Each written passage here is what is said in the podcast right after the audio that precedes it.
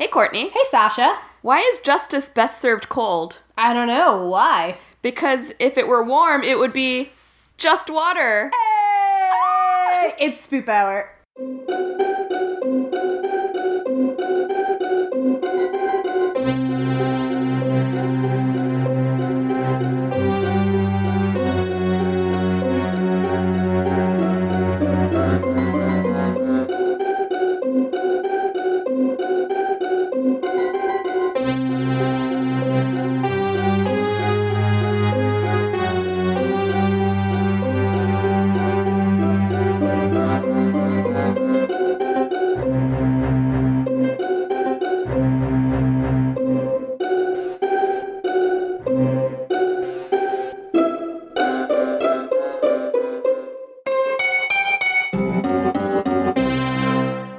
Get it? Just ice. Just ice, just water. If you warm it up, It's it water. melts. Hey! Hey. So this is a paranormal comedy podcast hosted by two Halloweenies. This one is Courtney. Hi, I'm Sasha. That one's Sasha. It's called Spoop Hour. it is. You're listening to it. It's a podcast. It is the Sunday of daylight savings time, and so time is an illusion. It is. I am very tired. I am too. I haven't been sleeping well for like two weeks, and I was like, "This is fine. I'll just never sleep again. Who gives a fuck?" And like, And then the clocks went forward. and then the clocks went forward, which blew. And then like, I took a nap before Sasha came over, and when I woke up from my nap, I was like, "What if I just go to bed now?" And it was three thirty in the afternoon. Yeah. so that's where I'm at. Yeah, I haven't been. I've been like on and off sleeping okay, or like just sleeping like a rock, but waking up exhausted the next morning, and Yeah. like with like no real recollection of like. What happened? What happened? What year this is? But last night I was in Richmond, and I, it was by the time like the color guard competition we went to was done. It was a little too late for me to think about driving back from Richmond, Mm. and I'm the kind of person where like 50% of the time, maybe 75% of the time, It works every time. I'm like I get drowsy when I drive. Oh, I should probably stay here. Mm. Yeah. But I don't sleep well in like new places Yeah. anyway. So like I also didn't sleep well. Oh, but then this morning I had a venti Starbucks drink with four shots of espresso. Love and I was like flying down the highway like, Yeah, I'm I invincible. felt so good. Yeah. Who wants to fight me? Let's go. Ah. There was something weird that happened at school recently, and I can't. I wish I could remember what it was, but it was one of those moments where all of us looked at each other like, "All right, this Uh, is how it ends." we all knew. like it, wasn't. It wasn't. It wasn't like a scary thing, like a gunshot or anything like that. But it was definitely like Uh-oh. I think we heard like something crash or something Oh, with the no. wind, like or like a thud or something, and we're all like, "Well, all right, it was nice to know you guys." Those sounds are what I hear from the attic when I'm like, well, whoever's in the attic is coming down now, so I, was guess this right, is happening. Yeah, you motherfuckers thought I was kidding. Did anything spooky happen to you this week? Well, one, I had to do a presentation in front of 300 people. That was spooky. Spooky. But a lot of people said I did a good job. I believe and you I thought I did job. a bad job, so I was happy that people, and it was people like I don't even like talk to Yeah. at work, but they're like, "Well, you did a great That's job." That's how you know it was a great "Oh, job because okay." they're not your friends. Right, they're not telling my friends telling me Because that I like did a I'm sure job. your friends would be honest with you, but also friends' job is to be like, you did great, Yeah. even if you did maybe not great. But you did do great. So I did do great, I guess. So that, w- but it was very scary to talk to 300 adults. You have 300 adults sitting in a like cultural like attention. sensitivity training who actually want to pay attention because we all want to be better teachers. That was like really hard. yeah. Can. I show you this thing? My coworker that I co-parent the skeleton with. Yeah. We text. Uh-huh. And Hell she yeah. sent me this thing the other day. Co-parent. She's a great co-parent. But she sent me this and she goes, "It's your motto." And it's uh, somebody did a cross stitch that just says "Wash your hands and don't be a racist." And I'm like, "It is my motto." That is your. Oh my god. Wash do, your hands. do we ask Augie to make us one? Augie, if you're listening If you and you don't have anything to do. If you need a project, hit us up. I, I guess like a scary thing that happened this week was just knowing that even the people that you care about in your life can have shitty political opinions. But Hooray! Courtney and I spent a good 40 minutes We before did. we started recording actually just talking about that. Two spooky things happened to me this Yeah, week. me One. I had a very strange dream that was really spooky at the time, but it involved that box over there. so we have two boxes. Sorry, that's like not where I thought that was going. You're like, and it involved that, box, over there. specifically. I'm gonna take a picture of that box so I can post it on the Instagram now, so you can see like what box I'm talking about. So we have two boxes in the the Podsmint, and they are for propping up the computer when we Skype with other podcasters so we can look them in the eye and not like loom over them. But Make them look at us like from under our chins. yeah, where they're like, oh my god, are you guys just double chin? And it's like, yes, but you don't need to know that. That's a personal, private secret of mine. But in my dream, we were in a haunted hotel, you and I. Mm-hmm. And we knew there were ghosts there because they kept appearing, and that box could summon ghosts. And that box specifically, and I was holding it with my hand, one on the top and one on the bottom, and I was just going into room to room. But we had to be careful because there was a very scary, mean ghost who was like a fucking murderer, and he was very scary in the dream. He was just like little black movie particles, upsetting. Didn't like it. And we were trying to talk to the other ghosts to like figure out what their deal was, and there was this sad lady ghost we were trying to summon, but then the bad ghost started to come, so I had to like yank the box out of the room. like fuck your box. Fuck your box. So that box specifically, I had a dream about a couple nights ago, and then I re-upped my pink in my hair. Mm-hmm. It looks very nice. Thank you.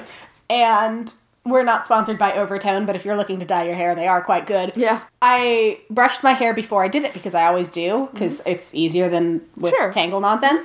And I put my hairbrush down on my desk, and I don't know how it was making the sound, but it was sounding like someone was just going like, just like sliding it down my desk, except it wasn't touching anything. It was just touching desk, and I recently cleaned my desk, so there's not a lot of shit on it. So it was just hairbrush, just moving around. And I was like, okay, this is fine. Thanks, person in the attic. This is going great. I love it. I don't love it. I don't love that. You shouldn't. I don't. I'm telling myself it was the hairbrush. I don't actually know. hmm. We also have some listener spoop if you'd like to read it. I would love to read listener spoop. So this is coming from Cassie. Cassie. Cassie, famously owning the dog Drebin, who is a very good boy. Very good. Whom we love very dearly. All right. Cassie. Hello, beloved Halloweenies. That's us. Hello, Cassie. Hi, Cassie.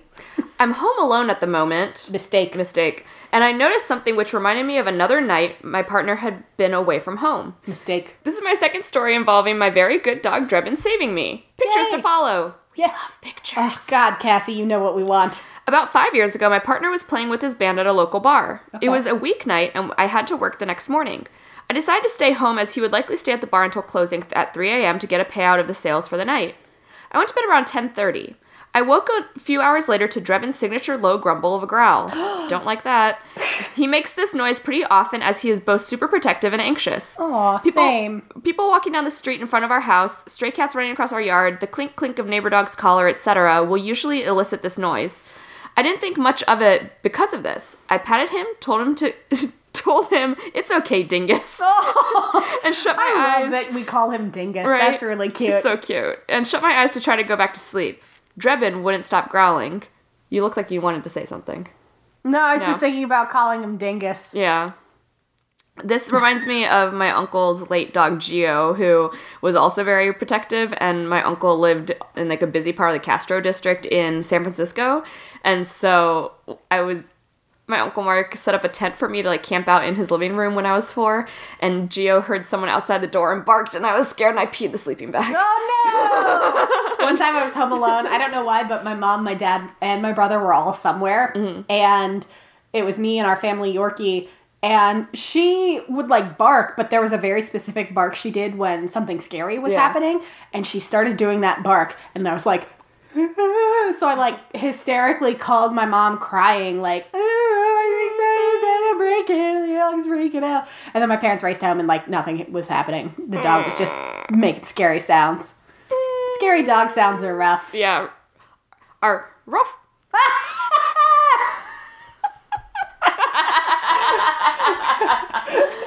Your tiny little rough. Anyway, back Anyway, to back little to dingus. Dre- little dingus wouldn't stop growling. it was then I noticed the jingling noise. We also have a cat who is still under a year old at this point and had rambunctious kitten energy. okay. At first, my groggy brain figured that noise was the kitten playing with one of his many toys. Drebin's growls were ramping up, getting longer and louder. Still half asleep, I was trying to put together everything that was going on. Why can't I coax Drebin to stop growling, and what the hell is that noise? Oh. Suddenly, Drebin launched himself from the bed, barking like a maniac. He stopped in the entryway of the kitchen and continued to bark and snarl in the direction of, you guessed it, the back door. Oh no. My mind finally made sense of everything that was going on. The jingling was the back doorknob. Yeah, this is why Geo. Oh, no. This is why Geo was barking and I peed myself. I just got like Yeah. straight chills. Oh, I'm upset. Yeah. So yeah, she did too. She was freaking out. We keep a BB gun in our bedroom, so I grabbed it and held it by the barrel. I figured it would be more effective to use to defensively bludgeon since it's a damn BB gun and I'm a terrible shot. So she's holding it like a baseball bat at That's this point, fair. which is fair. But also, I feel like how acquainted are homebreaker inners with what guns look like? Because Right. a gun's a gun. If Gun. I'm breaking into our house, I don't care what. You could be a water gun. I'm not taking any chances. Also, I'm not. I'm not a house. I don't Yeah. break into houses. That's Oh. a rumor. Sorry, when you're like, I'm not a house, and I was like, yeah, you're a person. I'm a brick house. I'm mighty mighty, and I'm letting it all hang out, like that song says. Yeah. That's me. That's that song's about Courtney. You it is know? even even though it was written like decades before I was alive. that's All right. it. That's fine. Is it time to get back into this terrible I story? guess. Okay, because there's so much more. I guess. I crouched on the bed and stared at Drebin still barking his head off in the direction of the back door. Uh. Our bedroom door leads diagonally to the kitchen entrance, which goes diagonal in the same direction to the back door. Okay. I could see Drebin, but nothing else. I sat there, gripping my poor excuse of a defensive weapon for what felt like hours. Likely a minute or so later, Drebin calmed back down to growling. A little after that, he came back to the bed with me. I was fixated on the direction of the back door the whole time. Finally, I got the courage to investigate. As I got to the kitchen, my worst fears were realized. The back door was fucking open. No. I shot to it, pulled it shut, and locked the handle. No deadbolt at the time that was quickly remi- uh, remedied. and I got back in my crouching position on the bed and grabbed my phone. I didn't do the thing that seems most obvious today, which is call the cops. I, I called my partner and sobbed out the story to him. Sounds like you. Same. He rushed home in the longest 15 minutes of my life. We both had a pretty i- good idea of who had tried to get into the, our house, but at this point, there would be no way to prove it. Our friend had recently broken up with her abusive boyfriend. We had let her oh, stay on our couch here and there for the past couple of weeks. That's because even though she kicked him out, he had a nasty habit of inviting himself into her place at night unannounced. No. We figured he had done so that night. She wasn't there, and he had tried to think of where he could find her, that fucker. So here's another story. reason that I am internally grateful to my goodest boy Drebin. I am also grateful for him. He's a very good little dingus. Please tell him we said so. Right? Whoever was trying to get into my house that night was 100% stopped by his barking fit. He's turning seven tomorrow on March 8th, which is Oh, today. happy birthday! Um, and will absolutely be spoiled for being the greatest dog I've ever known. Please enjoy the following pictures of Dingus, including Yay! puppy pictures and a video of him barking on an old pinata to give him an idea of how fixated he gets when he there is a threat. A pinata. oh, what a good boy. Oh, okay. And also, she sent us a picture of the reason she won't be sleeping tonight and the reason the memory came up. The entrance to her murder attic seems to have a crack along one side. Oh, no. Almost like it's been moved recently. because someone's living in the attic. I look at this shit all the time because I too worry about a creep living above me. That You're crack is new. What is that in the middle? Finger smudges? You tell me. and this is Oh no. The photos. Yeah, you got to get out of that house, girl. Yeah, somebody is coming out that mm-hmm. attic. Mm-mm. I would grab the BB gun like a bat, grab your partner, and go investigate. Oh my god, but look at But look at the Look at dog. the with dog. the- He's got he's, such a, he's such a cool dog. He's so cool. Oh my Oh. god. Send us your pet pictures. Right. Remember when we asked you for your pet pictures and we'd tell you if they were cute? You can still do that. Right. We'll still say they're cute. Yeah. We are the ultimate in judgment. I will Um, say the scariest part of that story is not just the breaking in; it's the uh, Abusive, dickhole who was doing the breaking in. Yeah, Yeah. that makes it so horrible. I hate it so Oh, I much. the burning again. Oh, Mm, yeah. controlled burn. Mm, they're burning some trees by us. It's a controlled burn to prevent wildfires, but like It just smells it like just wildfire smell- outside. Yeah, it, it doesn't smell like it's controlled. It just smells like fire. Also, some of us have asthma. What are we talking about today? More unsolved mysteries. Yay! More things that we hate that are spooky. Are are your mysteries upsetting or are they? One of them is, and then one is fun. Okay, two of mine are just Well, funny. I say then- I say it's fun. It's not scary. okay, two of mine are just absurd. Okay. Because they're about jars. Do you want to be upset and then build us back up after we get very upset? Yes. Okay, well, I we're gonna- love I love to be upset and then built back up rather than be left upset. Yeah, we're currently still very upset. I'm still very upset from that story from Cassie, which makes it appropriate for this next story. Because I'm going to be talking about the Hinterkaifeck murders. This is courtesy of Wikipedia and allthat'sinteresting.com. To paraphrase listener Cassie, who suggested this as an unsolved mystery, yes, that Cassie, this might be the original murderer living in the attic story. Woo! Now, when Cassie commented this on our Instagram, I was like, I don't think I've heard of that one because she said the Hinterkaifeck murders. And then I like did a quick Google and I was like, Germany, yeah, this doesn't sound very familiar at all. And then I stewed on it for a couple hours and then I was like, oh, this is the one with the footprints in the snow. I think I've learned what this mystery is called like 14 times and then I just like trauma block it out of my mind because I hate it. It's mm-hmm. very upsetting to me. It's very scary. It's exactly what I'm afraid of. So, Tell me more. let's all get traumatized together. At the Hinterkaifeck farm in Germany, weird stuff started happening in September 1921. The family maid abruptly quit, allegedly citing strange sounds in the attic that made her believe that the house was haunted. Stranger still, six months later, Andreas Gruber, the patriarch of the Gruber family, found a weird newspaper he didn't remember buying on the property. It was a Munich paper, and they lived in a fairly remote part of Germany, so a little unusual to get a Munich paper.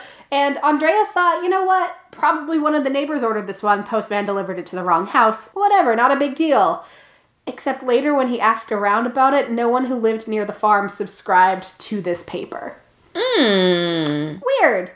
And then the worst thing happened. Oh. Around March 24th, 1922, Andreas saw something weird in the snow. There were footprints that led from the forest to a broken door lock in the farm's machine room.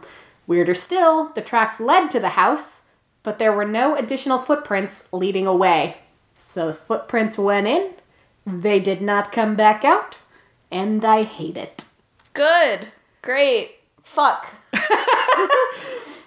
Around the same time, some keys to the house went missing, and the family started hearing footsteps in the attic. No. When Andreas looked around, though, they he didn't see anything. Like they they did a search of the house, and seemingly everything was fine and normal. So they were like, "Huh, weird." You know what other places have seemed fine and normal? That house where the kid was living in the walls. Yeah, yeah, yeah. It always when it seems fine and normal, that's when that's when they're not. That's when they're normal. living in the fucking walls.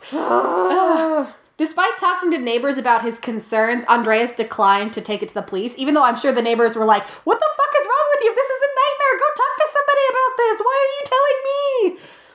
For several weeks, the family reported seeing a man with a mustache standing at the edge of the forest, staring at their house. And again, they were like, This seems fine. Nothing to be concerned about here. La la la la la. I'm No. paraphrasing. Seven year old Kazilia Gruber, one of Andreas's two grandchildren from his widowed daughter Victoria, confided in a school friend that her mother had fled the farm on March 30th, running out to the woods after a violent fight. And she had only been found hours later wandering those very woods. Uh-huh. So just weird on Yeah. March 30th. Sure. And then March 31st dawn. That fateful Friday afternoon, Maria Baumgartner, the family's new maid, arrived at the farm. She'd been dropped off by her sister, who left that morning after staying at the farm for a few days. I assume this was just like a standard, you know, when you're a young unmarried woman taking a new position, you bring your sister just to make sure everything's on the up and Yeah, up. yeah, yeah. Like it seems like a good, smart precaution. Yeah. The sister clearly was like, "This seems fine," and just was like, Yeah. "Have a great time." Like, glad glad you're in good hands. Yeah. Okay. Yeah. See you at holiday. yeah. Maria's sister would be the last person to see the family alive. Oh no. Later that night, someone or something lured four members of the Gruber family to the barn. One by one, Victoria, Kazilia, Andreas, and Kazilia Sr., so it was grandmother is Kazilia, daughter is Uh-huh. Victoria, daughter Victoria had another Kazilia. Okay. One by one, they were lured out and murdered with a mattock, a farm tool like a pickaxe. it's basically like, instead of the pickaxey part being narrow, imagine it being like Oh, more, more uh-huh. flat. Almost Oh. like like a hoe. Yeah, I know exactly what you're talking Yeah, about. yeah, yeah. Oh no. When they were dead, the murderer or murderers moved inside the house where they killed Victoria's son Joseph, who was two, and asleep in his bassinet, and the new maid Maria Baumgartner. Oh god. So six people in total were killed. Four days later, the bodies were discovered. Neighbors had become concerned after mail started piling up and Kazilia hadn't gone to school for a few days because nobody had heard from them. So they were like, Right. huh, that's weird. And the postman noticed the mailbox keeps getting full, which is unlike the family. A repairman came as scheduled and he knocked on the door, but nobody answered. And so he went about and fixed an engine on the farm like it like he had Yeah. agreed to do. He was Right. like, I'm here, I'm just gonna do it, whatever, they're out and about. He thought it was odd that while the farm animals were milling around, he didn't see or hear anything from the family. But Right. he still did his job, fixed the engine, went home. It's not like a two person family. It's, No, it's a it's a You'd think someone would be around. You'd think, but you know, you're a busy handyman. Yeah. You know everybody on this farm works. Maybe they're in a remote part doing something. Right. Whatever. Let me fix this Yeah, engine. like I've for got example, other jobs to do. my family has 100 acres of land up in Michigan. Like, Right, We so- could be anywhere on it. exactly. Yeah. So if somebody came by to be like, "Hey, Sasha's grandparents, how's it going?" and nobody answered, they'd be like, "Oh, I guess they're out." Right. So, visitors noticed that the gate to the machine house on the grounds was open. And finally, Lorenz Schlittenbauer sent his son and stepson to try to contact the family. When the sons didn't see the family, Lorenz returned to the farm himself and brought two other townspeople with him. They discovered the bodies. From the get go, the investigation was hampered by the truly ridiculous number of people who innocently wandered the farm in the days after the killing. Yeah. The crime, sure. yeah, it was the crime scene was so compromised because so many people had come in to like do their standard farm jobs that there was no way to tell who was there nefariously, what was there out Right. of place, whatever.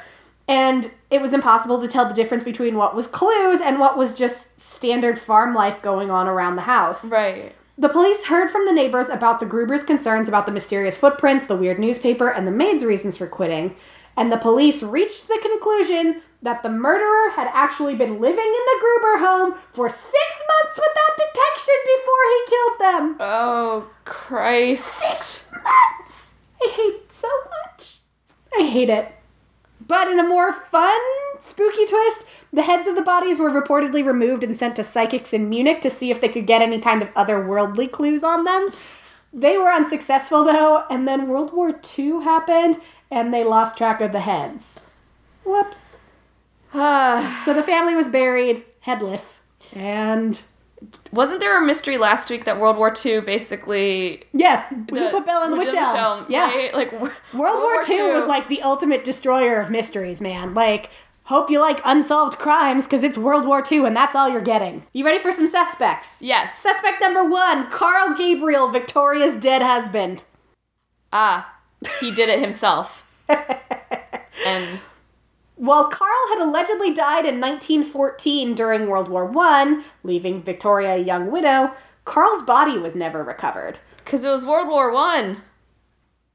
I mean, yeah. Yeah. Yeah. Yeah. Much like World War II, World War I was not great for mysteries. No, but also like a lot of people died in World War One. Like yeah.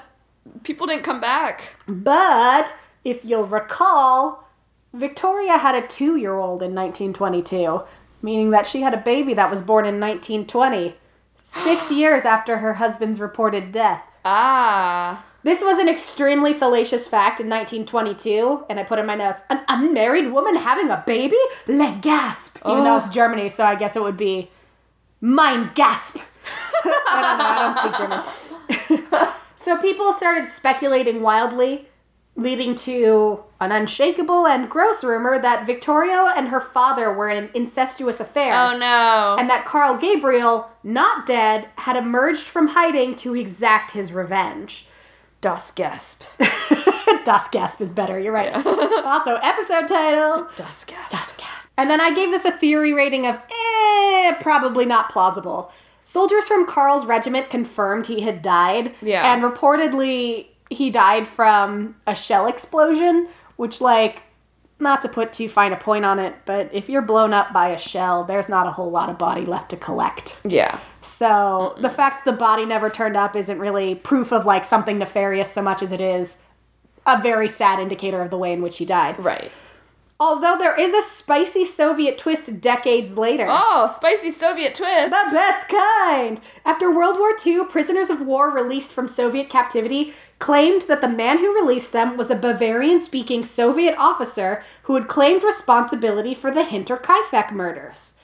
But some of those released POWs later recanted their story, so they're probably not reliable. right. But that did lend some credence to the people who believe that Carl Gabriel wasn't dead, being like, oh, so he faked his death, joined the Soviets, and then somewhere in between swung by the old farmhouse to kill a bunch of people, and then just like went back to Soviets. Right. Hmm. I don't know about that. Yeah, you shouldn't. It to me, it seems like this doesn't really hold water. No. Theory number two. arguably the most spicy, and I would say probably the most probable in terms of like cuckoo bananas theories. Sure. Like, obviously, Occam's razoring it. It's probably like it was a home invasion gone wrong or like a property dispute or whatever. But this one is spicy and crazy, so let's just roll I on. like spicy. This suspect is Lorenz Schlittenbauer, one of those dudes who found the bodies. Ah. Lorenz, like Victoria, was a widower after his wife died in 1918. Lorenz was also rumored to be the father of Joseph, thanks to the letters LS that mysteriously are on Joseph's birth certificate. Ah. Also, remember how Lorenz sent his son and stepson to the farm to check it out? Uh huh. Doesn't that seem a little odd? I mean, my first thought was there's no cell phones, and it's kind of like, do you remember um, uh, the show that we watched that was terrible about the true crime? The Beyond belief, fact or fiction? no, no, no. Why am I forgetting the name of Gypsy Rose and yeah, yeah. Oh, And yes. like no one's responding, so they like go over there to do a welfare check. the act, yeah. Yeah, But- so it's like Would you send your child and stepson? Well, in my head, when you were telling me the story, I figured that they were like teenagers or like older. Do you know what I mean? Like Yeah. not little kids. I mean, his wife died in 1918, and I get the sense that he wasn't that old. So I feel like best case Oh. scenario, his kid is like 10, 10. or 12. Yeah. Okay. now, yeah. Not I- great. I like have just. optimistically, he could be like 16, but Yeah, I would have maybe checked it myself. well, and then if you'll remember, Lorenz came after his son and stepson came back and were like, "Yeah, we didn't, see we didn't see anything." anything." So Lorenz went, grabbed two witnesses. Uh. And when they came in to investigate, he and his buddies had to break a gate to get into the locked barn. But after they found the four bodies there, Lorenz casually let himself into the house using a key on the front door.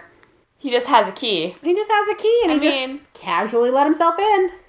I have keys to some of my friends' houses because Yeah. I check on their pets or Yeah. help them with stuff. That's possible. I have a key. I don't have a key here, but I can get in. Well, and remember, if And I'm not gonna murder you guys. You heard it here first, folks. Sasha is absolutely gonna murder me. You guys don't see it, but she did the thing where you're like around the You're neck. one of my she just did that. bridesmaids. Why would I do that? I don't know. You that's between you and your god. I'm gonna say that's the, the that's the pre-wedding sacrifice. I knew it! I knew it was gonna be me! I'm gonna text the bridesmaid chat later and be like, you guys are in luck. I'm the pre wedding sacrifice, and I understand. Anyway, if you'll remember, so if Lorenz is the father of Victoria's baby, that means that he and Victoria are lovers. So it's possible that he had a key to the house to sneak in for illicit hanky panky so that Victoria didn't have to run the risk of like someone stumbling across them if he could just quietly and discreetly let himself in rather than her being seen like coming down and meeting him or letting him in. So he may have been given a miss the key in earnest. And remember, the key just went missing. We don't know that it was stolen. So maybe Yeah. Victoria took it because she her, her hot young piece of ass. Yeah. She was like, "Look, I need that D, and I don't want to come down the stairs to get that D because I'm cozy wozy in bed. Use this key and let yourself in." Yeah. So it's possible she stole the key and then was like, "Oh, weird, key's missing." Huh. Or it's possible maybe he stole the key. It's hard to say. It's hard to say. He could have been a sneaky sneak who stole the keys to have ready access for the crime because he fathered a child out of wedlock and maybe something was going to come out about that because even for men back then, that wasn't great. They did not like wedlock back then. It's so funny, like, because I was sitting here being like, oh, he probably has a farm nearby and he just wants, like, the land or something. I mean, that's Yeah, also that's possible. another- and then now you're like wedlock, and I'm like, oh, baby, yeah, yeah, like so maybe drama. he, maybe This he's is- like, I'll just kill everybody, and then oopsie poopsie, now I have this farm. da da da da da da. Murder. He also went into the house alone, which his friends were like, bro, we don't know what the fuck went down here. We don't know how long these people have been dead. The murderer could still be in there. How about we go get the per- police? Lorenz allegedly said that he wanted to, quote, look for his son, Joseph. So allegedly, he claimed paternity for Joseph, which gives credence to the illicit lover's possible motive. And remember how compromised the crime scene was? Mm-hmm. Lorenz had a prime opportunity to mess with the bodies in the house because he confirmed went in alone. This odd behavior would fuel rumors for years that Lorenz was behind the hideous crime. And Lorenz wasn't really helping himself. Three years after the murders, a local teacher found Lorenz visiting the now demolished Hinterkaifeck farm because Huh. they demolished it after the fact. I think it was just because spooky death. Yeah, yeah. It wasn't like a we'll just sell the land. I think it was just like a eh, this was let's just Yeah, let's just. torch it. We're done. Yeah. Well, Lorenz was standing outside of the wrecked Hinterkaifeck farm, and the teacher who came across him was like, "Hey, what you doing here, buddy?" Lorenz said that the murderer had probably wanted to bury the bodies of the family in the barn, but the frozen ground would have prohibited him from doing so. He may have been a guy with a weird interest in murder, and I put in my notes, whomst among us, Whomst among us? who was then floating a crackpot theory about like, hmm, I wonder why he lured them all out to the barn one by one. I bet it was so that he could bury them in the ground, and then the ground was cold. Or he could have been the killer genuinely remarking on what happened. He lured them out, he tried to dig a hole, and the ground was frozen, so he was unsuccessful. One is stupid. He's an idiot. Before, well, he's an idiot like a fox. Before his death in 1941, Lorenz successfully sued various people who called him, quote, the murderer of Hinterkaifeck. And so he won a decent amount of money on these slander cases because Oh, he's, great. he's like, hey, I'm not the murderer of Kaifek, and you saying it is slander. And he won those cases. So he's Fuck an, he's an idiot like a fox. I gave this theory the verdict of plausible, but it may also have been born out of old timey slut shaming because, like, it's entirely possible that he was having sex with Victoria mm-hmm. because they were consenting adults and they were like, hey, I'm single, your wife's dead, you want to maybe fuck sometime? Which is fine. And then people turned Victoria having a baby when she was super removed from being married into, well, obviously she was asking for it and that's why she got killed. Ew. It's because she was getting that sweet side D, and that's not what we want here. Next suspects. Georg Siegel and the Bickler brothers. Remember the maid who quit in September 1921, allegedly due to spooky ghost noises in the house? Yeah. Well, Uh oh. she pointed the finger at Anton and Carl Bickler, the Bickler brothers. Anton had previously helped with the potato harvest at Hinterkaifeck, and thus would have been aware of the layout of the farm and house, and have known the family members. The maid, Kresens Rieger, Kresens Rieger, I should have looked up how to say her name, I'm very sorry. She said that Anton talked to her frequently about the family, saying that they, quote, ought to be dead. Which Ah! you know, on the one hand, yeah, eat your bosses, but then on the other hand, weird thing to say in 1922. Yeah. And the family dog, who barked at everyone, didn't bark at Anton. Now, if you're luring people out to a barn, the only way you're going to get all four of them out there is if there's nobody sounding the alarm, Right. which means maybe the family dog didn't bark. Mm. I still don't get why they were lured to the barn in the middle of the night. If someone, I You'd think it would be let's leave it alone and check it in the morning. Yeah.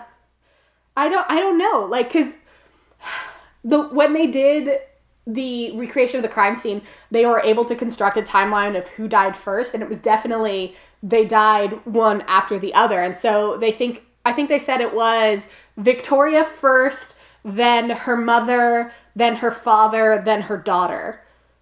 Which is confusing because like how do you get all four people one by one other than like oh victoria just fell out in the barn can you come help with that and then like Right. knock off pickaxe like It's like, yeah, that's what I. ju- uh, That's what I just keep not getting is like, ha- yeah How do they get- although then if your plan is to bury them in the barn it's convenient to have them in the thing where you're going to dig the hole because then you don't have to drag the bodies out of the house right? But like, how do you keep luring them? Uh, yeah. yeah it is confusing and strange Yeah.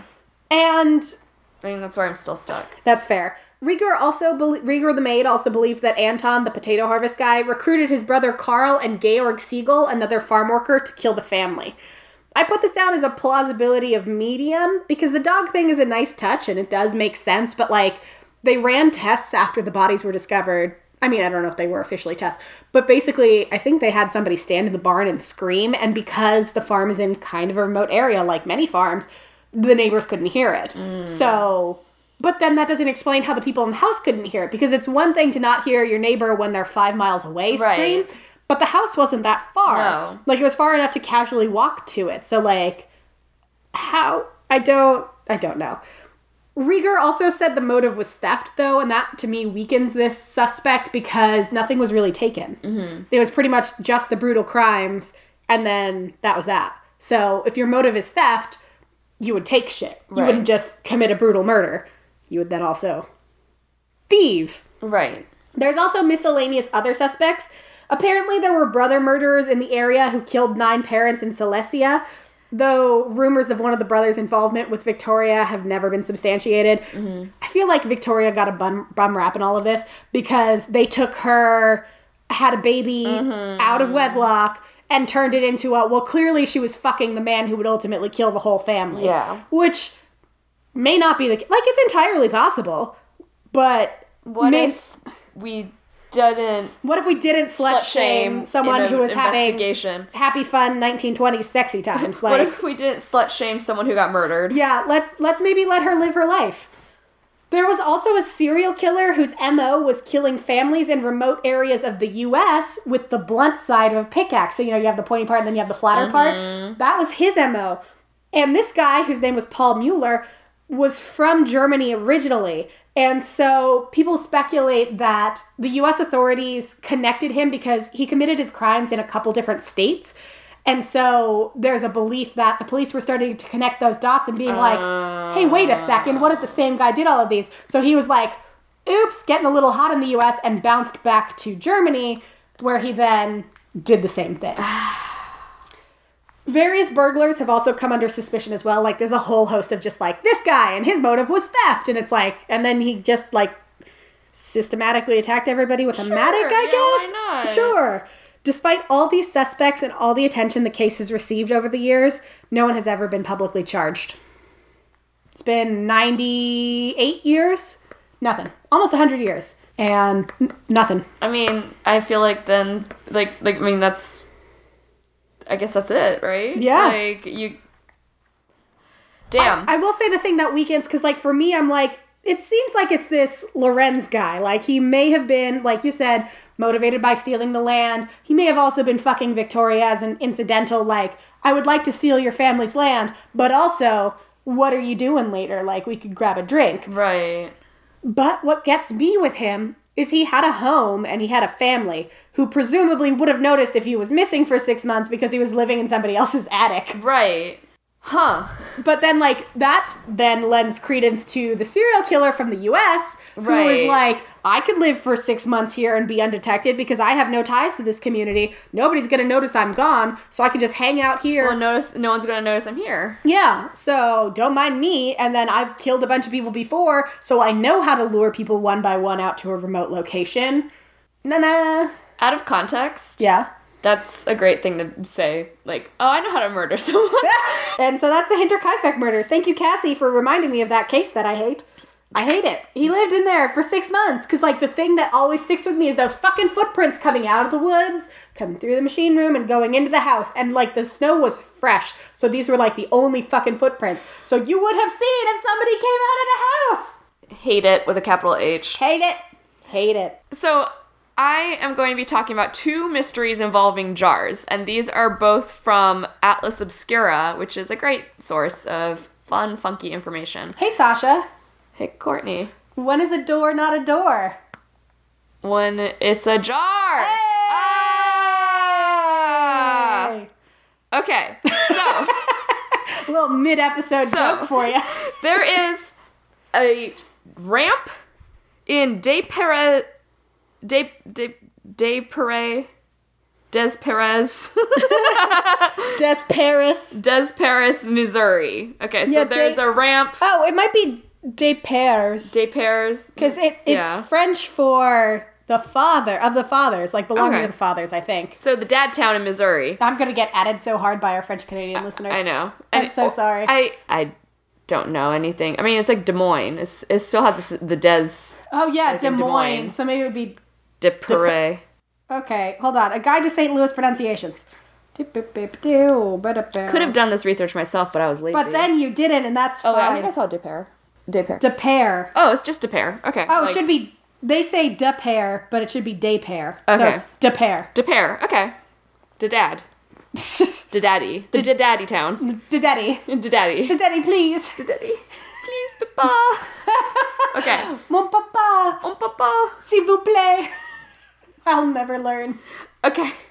So there's a ramp in Missouri. It's rampant. it's rampant. Um, that leads from I 270 north to Manchester Roads near a grocery store and a busy shopping mall. And on this ramp, there sits a mysterious jar of pickles. Yay! And then whenever it falls, breaks, or disappears, it is always replaced. It was basically just like a little landmark. A person named Barb Steen, who lives nearby, first noticed the jar in two- 2012 and watched it ever since. For six years, this article was written in 2018. She brushed her teeth, got in her car, and always looked for pickles. The seasons changed, the sun would beat down, snow would pile up, construction and, you know, protest actions would shut down the highway, but the pickle jar would just stay there Yay! as though something was protecting it. And after about two years into this routine, she started a Facebook group called Team Pickle. And Can I just say, I like you said almost as if something is protecting it, and I'm like, I really like the idea of like a protective highway pickle spirit. right? Who's like, this is my pickle jar. I will Don't protect fuck with it. my pickle jar. right. And the tagline for the p- Facebook page was, "Pickle. These pickles need a fan page." Fair. Uh, basically she's thinking that there had to be a story about like behind these pickles and want like wanted to know. And so she Yeah. was basically like let's make them famous. Let's learn about it. So at first about 25 people joined this community and members would describe sightings or share blurry drive-by photos. They would post pickle jokes and memes as well as theories about why the jar was there maybe some people were like maybe it's a kind of shrine meant to honor someone who loved pickles and maybe like crashed their car there Oh, that's someone else fun. suggested aliens Obviously. Obviously. No, please. We all know I believe in aliens, and we also know I hate pickles, so I support a world in which aliens also hate pickles. And then her, the the person who created this uh, group, Barb, said that maybe it's someone with a forbidden love, and they put the pickle jars there at that exit so that the person would always drive past it and basically get this message of like, "Hey, I'm thinking of you." Oh, that's sweet. But attention to this pickle jar had its downside, where after the Facebook group began, the pickle jar disappeared. and it was pretty gnarly at that point where it was like evaporated and the label Oh, had like faded that. off and it was just kind of like a nude color, no more green. But Ugh. members mourned and um, one person wrote a poem said a jar viewed from afar has left a scar upon our hearts at last uh, oh, alas it departs It's like when I think it was Toronto had that dead raccoon. Yeah. And it took a while for the city to come get it, so people like mourned the raccoon and like Yeah. brought it flowers and candles and Yeah. stuff. It's like that, but it's a jar of pickles. and a few months later after it had failed to return uh, another fan was basically like hey i missed the pickle jar but then a year after it vanished another one showed up it was a different brand and quantity it was fuller and greener Child of the pickle. But it didn't matter, and everyone in this Facebook group was super happy. Yeah. And then this cycle continued. A jar might topple, empty out, or otherwise be taken, and then it would soon reappear. And there have been yellow lid jars filled with mostly brine, and red label ones full of slices. There were Mount Olive jars decorated with festive bows, and Vli- uh, Vlasics reinforced by Tupperware. And even though the particular of the jars have changed, basically the spirit stays the same, where everyone's like, we honor all pickle jars that are placed at this thing. I respect. But then in 2018, there was a Reddit thread about the pickles, and a bunch of local news report began to bring attention to the jar. And like a bunch of you know TV stations and newspapers were like compiling all their best jokes and memes, and then the story went national. And the membership of Team Pickle Facebook group went from a few hundred nearby fans to all over uh, to 2,500 from like all over the place of just people who are Wow. like, I love the spirit of this pickle jar that's just like randomly on this highway That's fair. and you know more people have taken photos and whatnot and some people were like oh i've actually been looking for people who have information about this i've been like seeing it every time i drive my truck past here or like whenever i go to school and like Yeah. so it was like this big thing but basically by 2018 the concrete ledge was empty and like no one had replaced it and so people We I have to go there and Right. I haven't seen, and I tried to look for like more recent stuff, but it's Yeah. really like as soon as the story blew up in 2018, No more pickle jar. like no more pickle jar, and like I can't find anything else afterwards. Hmm. So if you're from Missouri and you know anything about the pickle jar situation in Yeah. Missouri on Highway 270 north to Manchester Road, maybe put another jar of pickles there. There's a pickle jar, Gross. and then there's the Google Maps, Oh yeah. and then a pickle jar, It kind of reminds and me then of another pickle jar. Aw, you know, by where we used to live, by the, Banana peel. the- oh. Not oh. the banana peels. Oh. The nicer one. Oh, that the Christmas tree, yeah. There was a tree. I think it was just growing out of like a crack in the median. Yeah.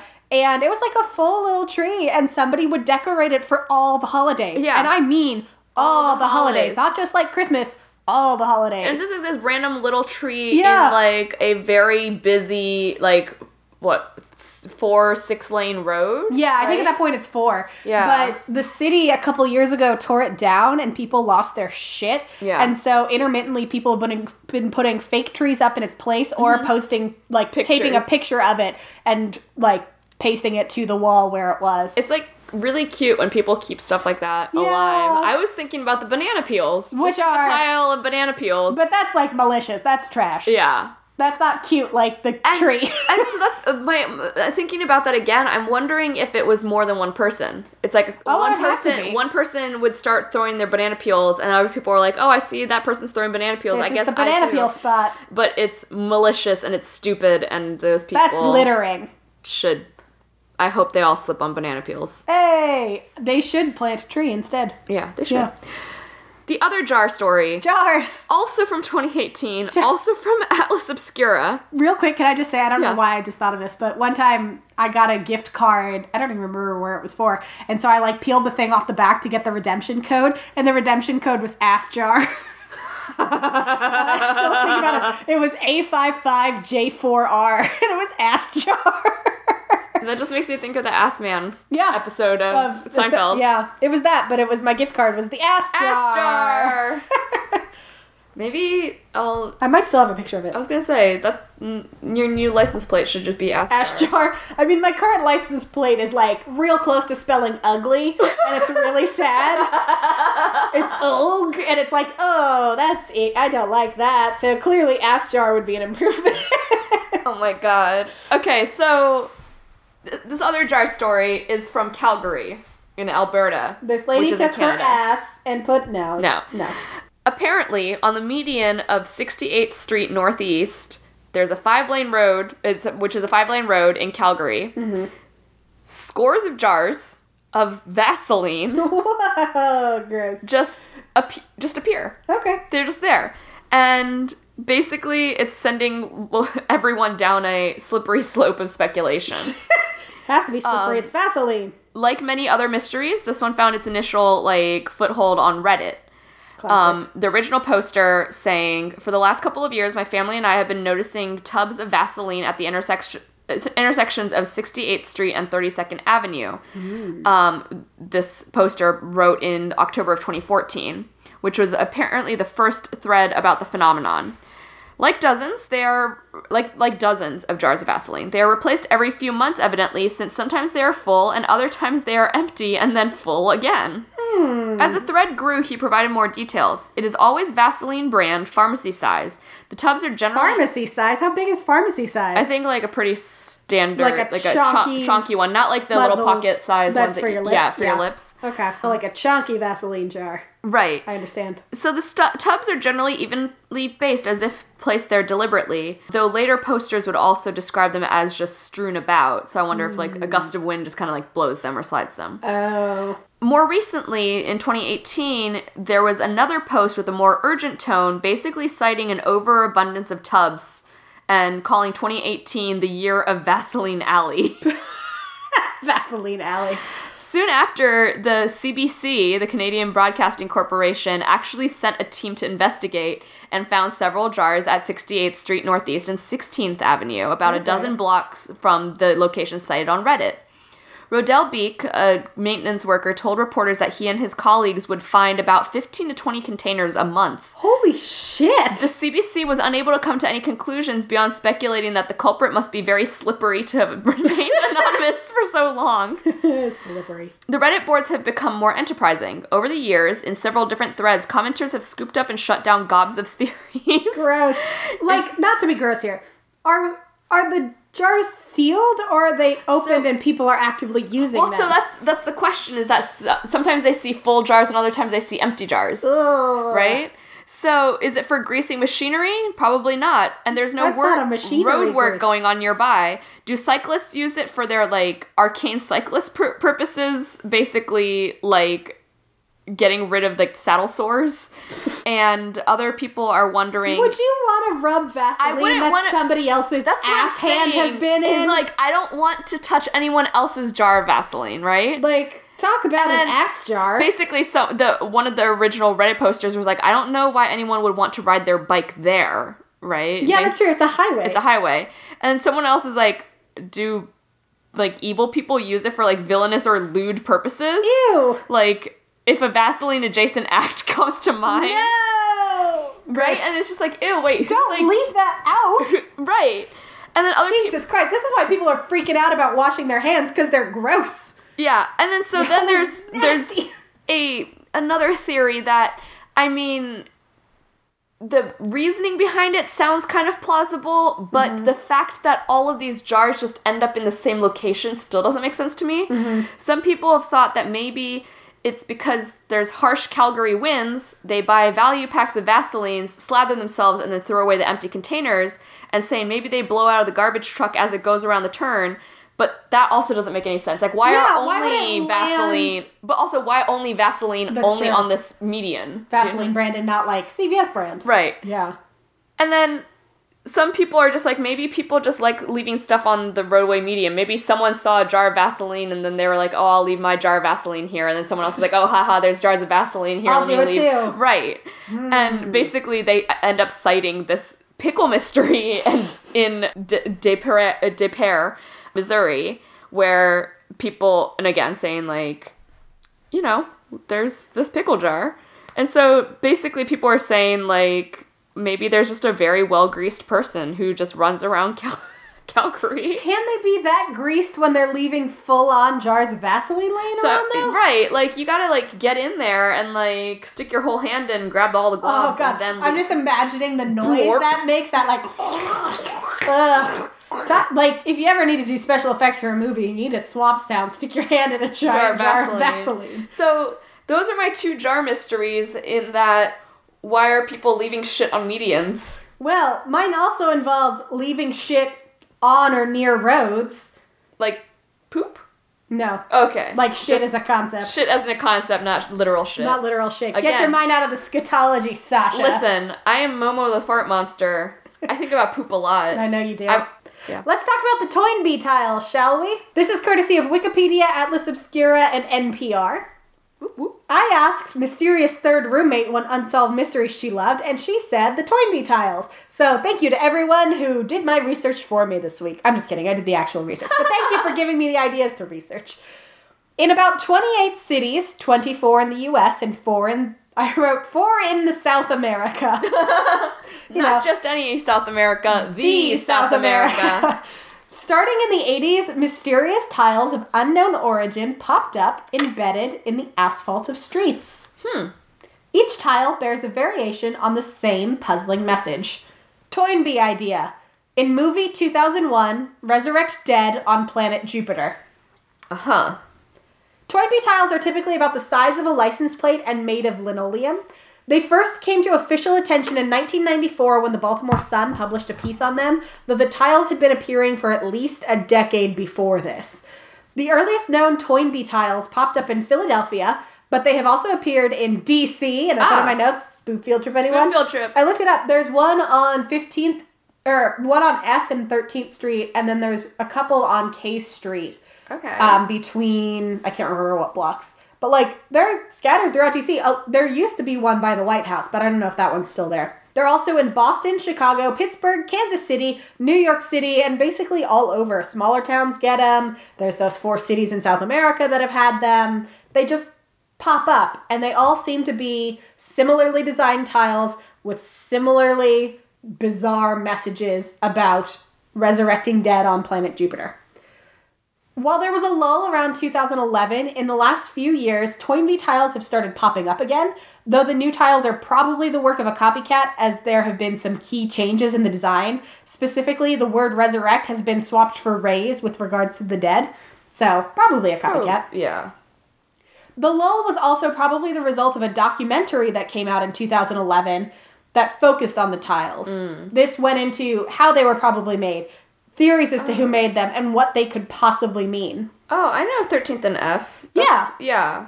There's there's a lot of good shopping down there, mm-hmm. and there's District Taco, and there's it's Allegedly a Toynbee oh. tile. you know what it's the the Warner Theater. Yeah. is there. That's why I was like Thirteenth and F sounds so familiar. Yeah. Okay. So allegedly somewhere around there is a Toynbee tile in the street. A common theory is that the way they're placed is it's the work of one artist who most likely carefully designs the tiles before tossing them out of the floorboard of a car. So he's cut a hole in his floorboards and then he sets it. And the thing that it's made out of, he does the mosaic. I say he. They do the mosaic on tar paper, which is used in like Ah, roofing and uh-huh. asphalt repair because that way it'll adhere to the street. Right. So that's why there's the theory that like they've cut a hole in their floorboard, they drop it out of their car so that nobody sees them doing it, and then they drive away, and now you have a Toynbee tile. Ah. So, what does this fucking message mean? Because they all say something similar to the effect of Toynbee idea in movie 2001, Right. Resurrect Dead on Planet Jupiter. What? Obviously, movie 2001 refers to Stanley Kubrick's 2001 A Space Odyssey, in which humans go on a manned mission to Jupiter. right. Toynbee might be a similarly sci fi reference to Ray Bradbury's short story The Toynbee Convector, which is about a guy with a time machine trying to convince those around him to help shape the future. But there's also Arnold J. Toynbee, a religious historian who believed that the afterlife doesn't exist on its own. Instead, it's man made. Toynbee's idea, then, refers to the passage from one of his books that goes like this Human nature presents human minds with a puzzle which they have not yet solved and may never succeed in solving, for all that we can tell. The dichotomy of a human being into soul and body is not a datum of experience. No one has ever been or ever met a living human soul without a body. Those of you who believe in ghosts would disagree. Right. Someone who accepts, as I myself do, taking it on trust, the present day scientific account of the universe may find it impossible to believe that a living creature, once dead, can come to life again. But, if he did entertain this belief, he would be thinking more scientifically if he thought in the Christian terms of a psychosomatic resurrection than if he thought in the shamanistic terms of a disembodied spirit. So, this is where he's getting at the idea of like, if you say, oh, there's souls wandering around without bodies, people are like, that's fucking weird. But if you go, oh, it's the afterlife, there are souls in heaven, people go, oh, okay. Oh, okay. So he's talking about like, this is a concept, like, if there's a soul and a body, then the concept would be the soul can be without a body, Right. and that would be the afterlife that men create. Uh huh. So, kind of Okay. weird. But so in terms of these tiles, there's usually other smaller messages nearby. So the original message will say the thing about 2001, but then there'll be other smaller tiles that say, frankly, some batshit stuff. Yeah. These usually allude to a mass conspiracy wherein newspaper magnate John S. Knight, the US and USSR governments, even in tiles created after the USSR dissolved, and bigotedly, quote, Hellion Jews Oh no. which is like, oh, it's that kind of crazy. Great. Fucking bigots. there have been suspects over the years for who was the original Toynbee tile artist. One tile that used to be in Santiago de Chile pointed to a very specific address 2624 South 7th, Philadelphia, Pennsylvania. The residents of that house claim to know nothing about the tiles and, per Wikipedia, quote, are annoyed by people who ask. So if you live in Philadelphia, don't go knock on that house. they are not happy to talk about it. Mm-hmm. It's like, if I lived there, I would absolutely get sick of it too. But at least at first it would be kind of fun. Right. Like I would go along with it. I'd be like, "Yes, it's a conspiracy," although it is a bigoted one. So I'd maybe just I'd be like, "That Distance part's myself. that part's not true," but the other part, those are the original. That's the scary part. That would be, be like like. that uh wasn't that person. That it's, wasn't- it's another. It's a copycat. That sounds right? like a rude copycat who needs to re-examine their priorities and how they think of human beings around them. Mm-hmm. Back in 1983, a caller identifying himself as James Morasco, a social worker in Philadelphia, called Clark de Leon at the Philadelphia Inquirer. Per de Leon, the caller had an idea that people were living or being resurrected on the planet Jupiter. Something about the molecules, De Leon told NPR. It was just so wacky and out there. I believe my headline on it was, You want to run that by me again? On the call, Morasco talked about Toynbee's work, so the idea of the soul existing outside the body Sure. and there being a physical place where they can go. Morasco was also the creator of the Minority Association, which was a very niche small group dedicated to colonizing Jupiter by resurrecting the dead. Sorry, when you said it's a minority group by a very like niche, Yeah. I was like, ah, they are the minority Yes. who want to It's colonize not- Jupiter. It's not minority in terms of let's partner with people who are in marginalized communities. No, it's and minority as in there's seven of us and we're fucking nuts. yeah, we the minority of us. the minority of us who believe that we're gonna colonize Jupiter by resurrecting dead people, which no, you know what they say?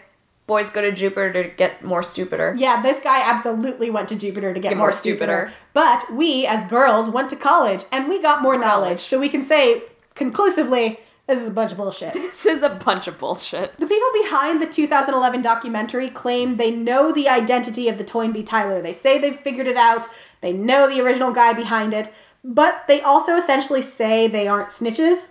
They will not reveal the identity of the Toynbee tiler, nor the identity of the House of Hades, which is allegedly a group that partnered with him for some of the crazier tiles.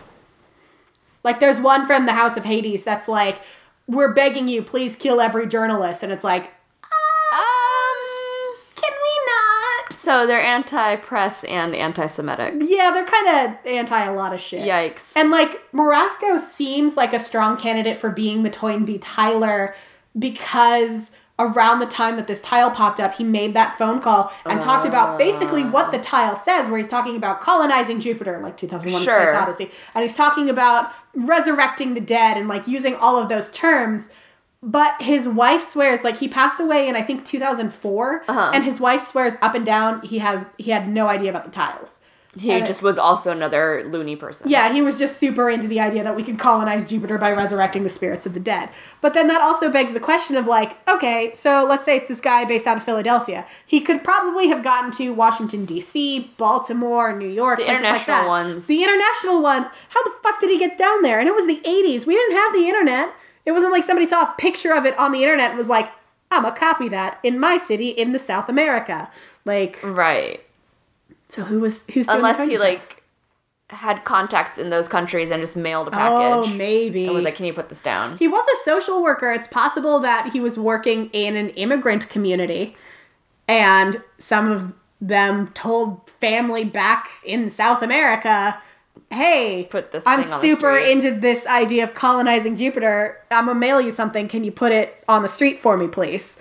So anyway, we have to go find these in DC. Yeah, seriously. I feel like I've seen that, I or too. maybe someone has told me about this one before. I just didn't Maybe. know anything further than just the image. Yeah. I didn't ever look into it. The picture on Wikipedia is of one in DC, and I don't know if I've just seen this image, like Right. this one. Yeah, I swear to God, I have seen that somewhere think I've before. seen it but I don't know. But like when I say there's smaller tiles that accompany it, so you see there's the big Oh, yeah. one, Toynbee idea. These are usually where they get into the like batshit, let's start killing people, like Yeah. let's be hateful, Yeah. problematic, gross parts.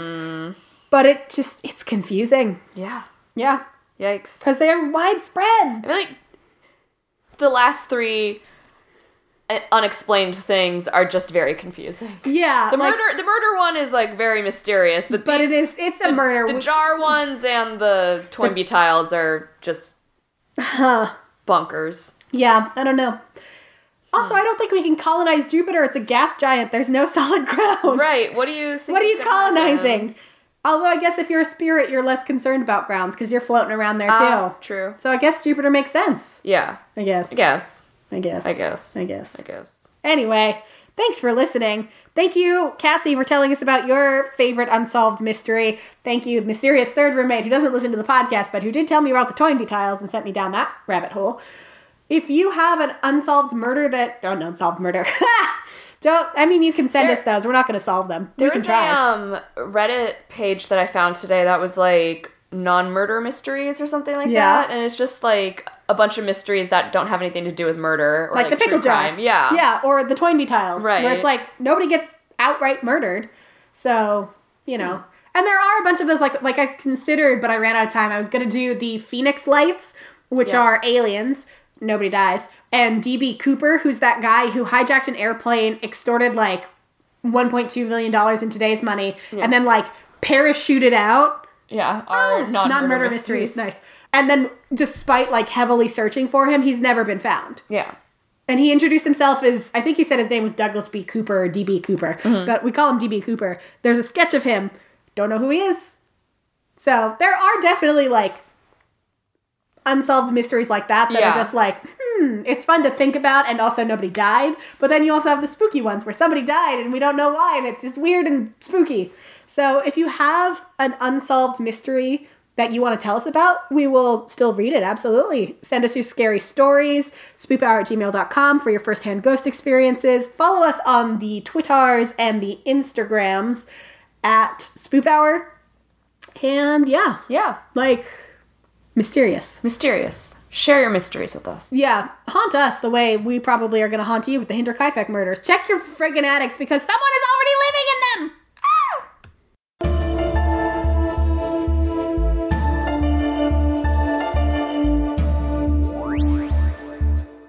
murder, obsession, addiction, panic, schizophrenia, mania, violence, survival. I'm Kate. As a forensic psychologist and crisis clinician, I was in the middle of a lot of those experiences. It was my job to come up with an explanation for how the hell did we get here and what happens next. And I'd like to share some of those stories with you. Just make sure that you're ready because sometimes after I'm done, you'll think, I felt better before I knew that. You can find Ignorance Was Bliss under IWB Podcast on Podbean, iTunes, Google Play, or on Facebook, Instagram, or Twitter. There was a great episode of um ologies last week. Yeah. That was about poop. It was about scatology. And You there's were never- like, I'm quitting my job and I was becoming like, a scatologist. Basically, I was like, what can I do to also get to work with poop all the time? Just kidding. I only Unless- like I only like my own poop. I don't like I feel like you'd get used to other poop. maybe. Yeah. It was fascinating. I was gonna say, you want kids. You're gonna have to deal with somebody else's Oh, poop at some point. But like it'll be my own child's poop, not like other poop. Is it like human poop or Uh, is it like well, the, the scatologist they interviewed uh, was um, like a zoo. Oh. Like she worked with animals. Yeah, that's fine. That was fascinating. Yeah. Yeah. So maybe I'll do that. Yeah, there you go. Okay. Sasha's not gonna be a teacher anymore. Welcome to the end of the episode. Sasha wants to work with poop. My life has come full circle. All right. Finally.